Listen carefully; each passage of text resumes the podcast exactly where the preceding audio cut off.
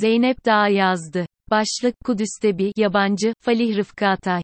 Falih Rıfkı Atay, yakın tarihin tartışmalı isimlerinden. Günümüzde daha çok Atatürk'e yakınlığı ve Cumhuriyet'in kuruluşundaki reformcu kadronun içinde yer almasıyla bilinir. Yeni Türk alfabesinin hazırlanması ve Türk Dil Kurumu'nun kurulması gibi Osmanlı sonrası radikal dönüşümdeki etkin isimlerdendir.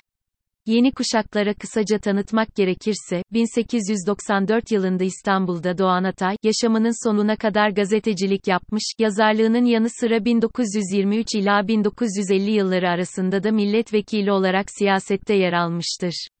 Tanin'de Kurtuluş Savaşı ve Mustafa Kemal'i destekleyen yazılarından dolayı divanı harbe verilmesi, 1922'de Anadolu'ya geçerek Hakimiyeti Milliye'de yazmaya başlaması ve bu dönemde Mustafa Kemal ile başlayan dostluğu yaşamının en önemli dönüm noktalarıdır.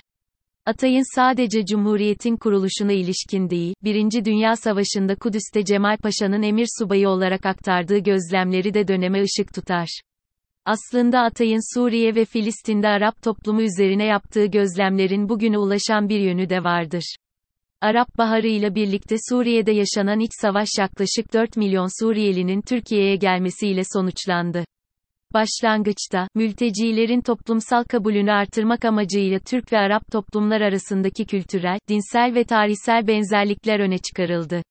Ancak geçici misafir olarak algılanan mültecilerin kalıcı hale dönüşmesi ve sayılarının artmaya devam etmesiyle Suriyeli mültecilere yönelik yaygın bir olumsuz tutum gelişti. Türkiye kamuoyu, tarihsel ve dinsel olarak yakınlık duydukları Araplarla aslında bir arada yaşama tecrübesi olmadığını fark etti. Türkler ve Araplar arasında kültürel, dinsel ve tarihsel ortaklığın genelde varsayılan kadar güçlü olmadığı tezleri yeniden duyulur oldu.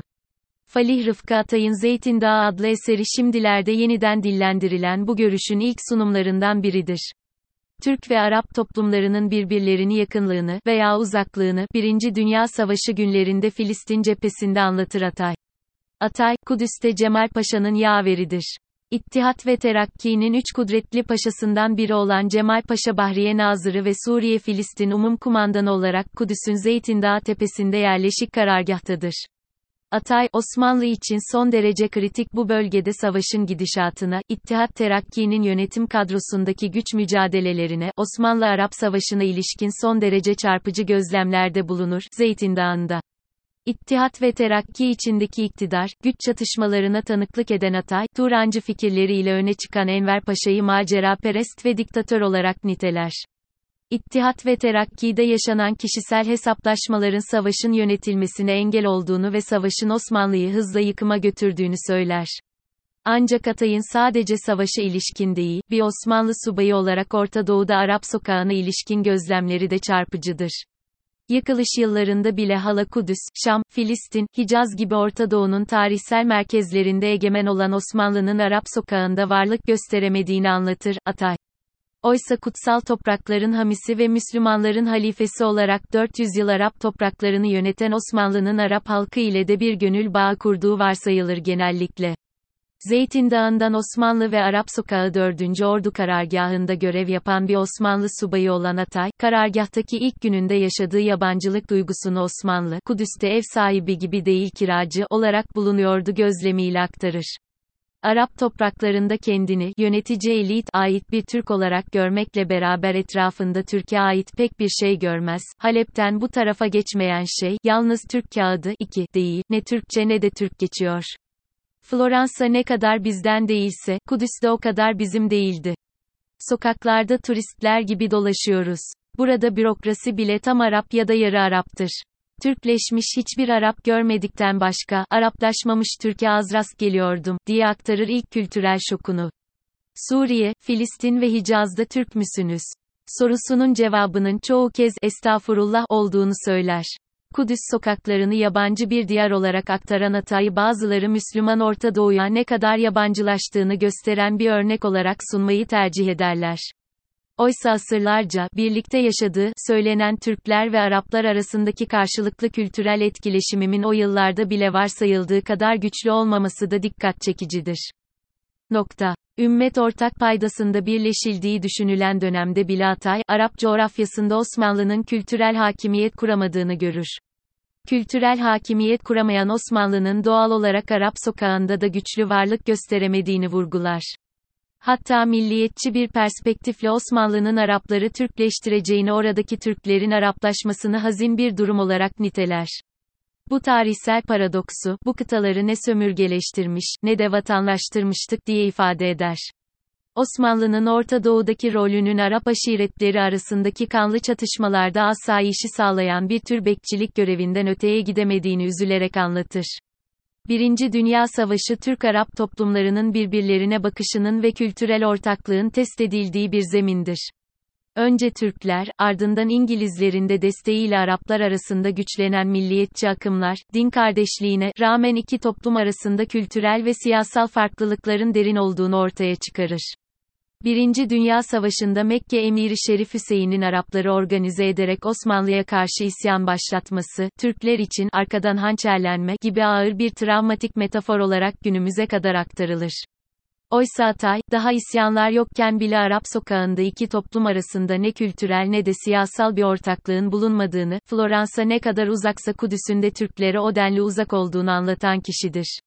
Atay gerçekçidir, Osmanlı yönetici elitlerinin ise Suriye ve Filistin'in Osmanlı'ya ait olmadığı gerçeğini kabul edemediklerini, duygusal davrandıklarını aktarır. Anadolu'yu bile tanımadan Arap coğrafyasında varlık gösterme arayışının Osmanlı'ya maddi ve manevi çok pahalıya mal olduğunu iddia eder. Anadolu'nun çocuklarının Arap çöllerine sürülüp kırıldığını derin bir üzüntüyle anlatır, Lübnan havası bize Dobruca havasından 100 kat daha yabancıydı. Fakat biz Şam'ı evimiz, Lübnan'ı bahçemiz kadar bizim sanıyorduk. Ve kendimizi otelciye, lokantacıya, hatta posta memuruna anlatmak için Arapça öğreniyorduk, diye yakınır. Atay'a göre Osmanlı yönettiği topraklara yabancıdır, ne coğrafyasını tanır ne de halkını. Bölgede egemenlik savaşı veren İngilizler, Ruslar, Fransızlar ve hatta İtalyanlar Suriye, Filistin ve Hicaz'da yaşanan gelişmeleri, buraların hakimi olan Osmanlılardan daha iyi anladığını, o nedenle de savaş sonunda derin bir hayal kırıklığı yaşandığını belirtir. Osmanlı, din kardeşliğinin yetmediğini görünce, Arap isyanlarını bastırmak ve Arapları yanına çekebilmek için savaş süresince farklı politikalar izlemiştir. Atay, savaşı kazanmak için Filistin'de tehcir, göç ettirme, Suriye'de tetiş, zor kullanma, Hicaz'da ordu kullandıklarını aktarır. Cemal Paşa'nın bir yandan yoğun imar çalışmaları, diğer yandan da baskı ve şiddet politikasıyla Arap milliyetçiliğini durduracağı sandığını anlatır. Gerçekten de Cemal Paşa, bugün bile Arap kamuoyunda derin izler bırakmış olan, savaşta kumandanlara tanınan vatan müdafası için zaruri görülürse, idam hükümlerini doğrudan kullanma yetkisini, fazlasıyla kullanmıştır. Şam'da ve Beyrut'ta bazen Enver ve Talat Paşa'nın itirazlarına rağmen pek çok Arap'ı idam etmekte beis görmez. Öte yandan da Osmanlı Arapları kazanmak için savaş boyunca halktan vergi almaz. Hatta Atay, aşiretleri yanlarında tutabilmek için, onlara hazineden altınlar aktarıldığını ve Osmanlı nişanları dağıtıldığını belirtir. Savaş esnasında Osmanlı kağıt parasının değer kaybetmesi sonucu, Osmanlı yöneticileri bölgede aldıkları tüm hizmetleri altınla ödemek zorunda kalırlar. Atay, Arap çöllerindeki zorlu savaşın Osmanlı hazinesinin önemli bir kısmını kara delik gibi yuttuğunu söylerken, yabancı, bir coğrafyada muhatap olduklarına ilişkin gözlemlerini de anlatır, çöl bedevilerinin altın ve kıymetli taştan başka dinleri yoktu. Sınır boylarındaki şeyhlerin göğsünde İngiliz ve Alman nişanları yan yanaydı. Şeyh size kim olduğunuzu sorar. İngiliz misiniz? Yaşa İngiliz. Türk müsünüz? Yaşa Türk. Siz vereceğiniz altını hesap ediniz. İngiliz cephesinden at kaçırıp bize satan bedeviler, dönüşlerinde bizim atlarımızı çalıp, İngilizlere satarlardı. Çölde menfit ve kuvvetten başka hiçbir kuvvet hüküm süremez. Enver ve Cemal Paşalarla yaptıkları Medine ziyareti de anlatılır Zeytin Dağı'nda. Aynı dinin kutsallarına, aynı dinin mensuplarının farklı tutumlarına şaşırır. Medine'de ibadet ortamlarından sonra, asıl Müslüman şehri, din şeyhlerine hürmet olunan, dini sanatlaştıran ve asilleştiren şehrin İstanbul olduğunu büsbütün anladım, diye yazar. Savaşın sonuna doğru, Cemal Paşa'nın yerine, Suriye'deki orduların başına gelen Alman komutan da bozgunu durduramaz ve Kudüs İngilizlerin eline geçer. Kudüs düştü, sözü karargahın içinde ölüm haberi gibi yayıldı. Daha şimdiden Beyrut'a, Şam'a, Halep'e gözyaşlarımızı hazırlamak lazımdı. Artık yalnız Anadolu ve İstanbul'u düşünüyorduk. imparatorluğa ve onun rüyalarına Allah'a ısmarladık. Kudüs sokaklarında kendilerini yabancı hissetseler de kolektif zihin haritasında önemli yer tutan Kudüs'ün kaybı çok yakın bir arkadaş kaybı gibi dokunmuştur Atay'a. Filistin bozgunundan sonra, özel bir trenle İstanbul'a dönerken, ancak o zaman Cemal Paşa, Anadolu'nun fakir topraklarına bakarak, keşke buralarda vazife almış olsaydım, diye ifade eder pişmanlığını. Yalan şartta ayıp değildir. Atay'ın en yakın arkadaşlarından olan Hüseyin Cahit, Zeytin Dağı ile ilgili bir yazı kaleme alır. Zeytin Dağı kitabının Cemal Paşa aleyhine yazılmış bir kitapmış gibi gösterilmesini eleştirir. Atay'ı, bu kitapta 4 yıl birlikte çalıştığı kumandanı zaafları ve meziyetleriyle ele aldığı için kutlar.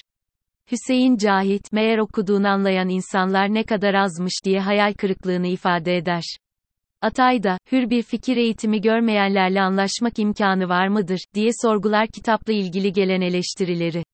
Atay, onlar gerçeğin %100 yergi %100 övgünün tam ortasında olduğunu bilmez değillerdir. Fakat eski zamanların kulluk ahlakına esirdirler. Yerme ya da övme, tarihte gerçekliğin ne lüzumu var? Osmanlı tarihi bu sebeple bir yalan alemi olmuştur.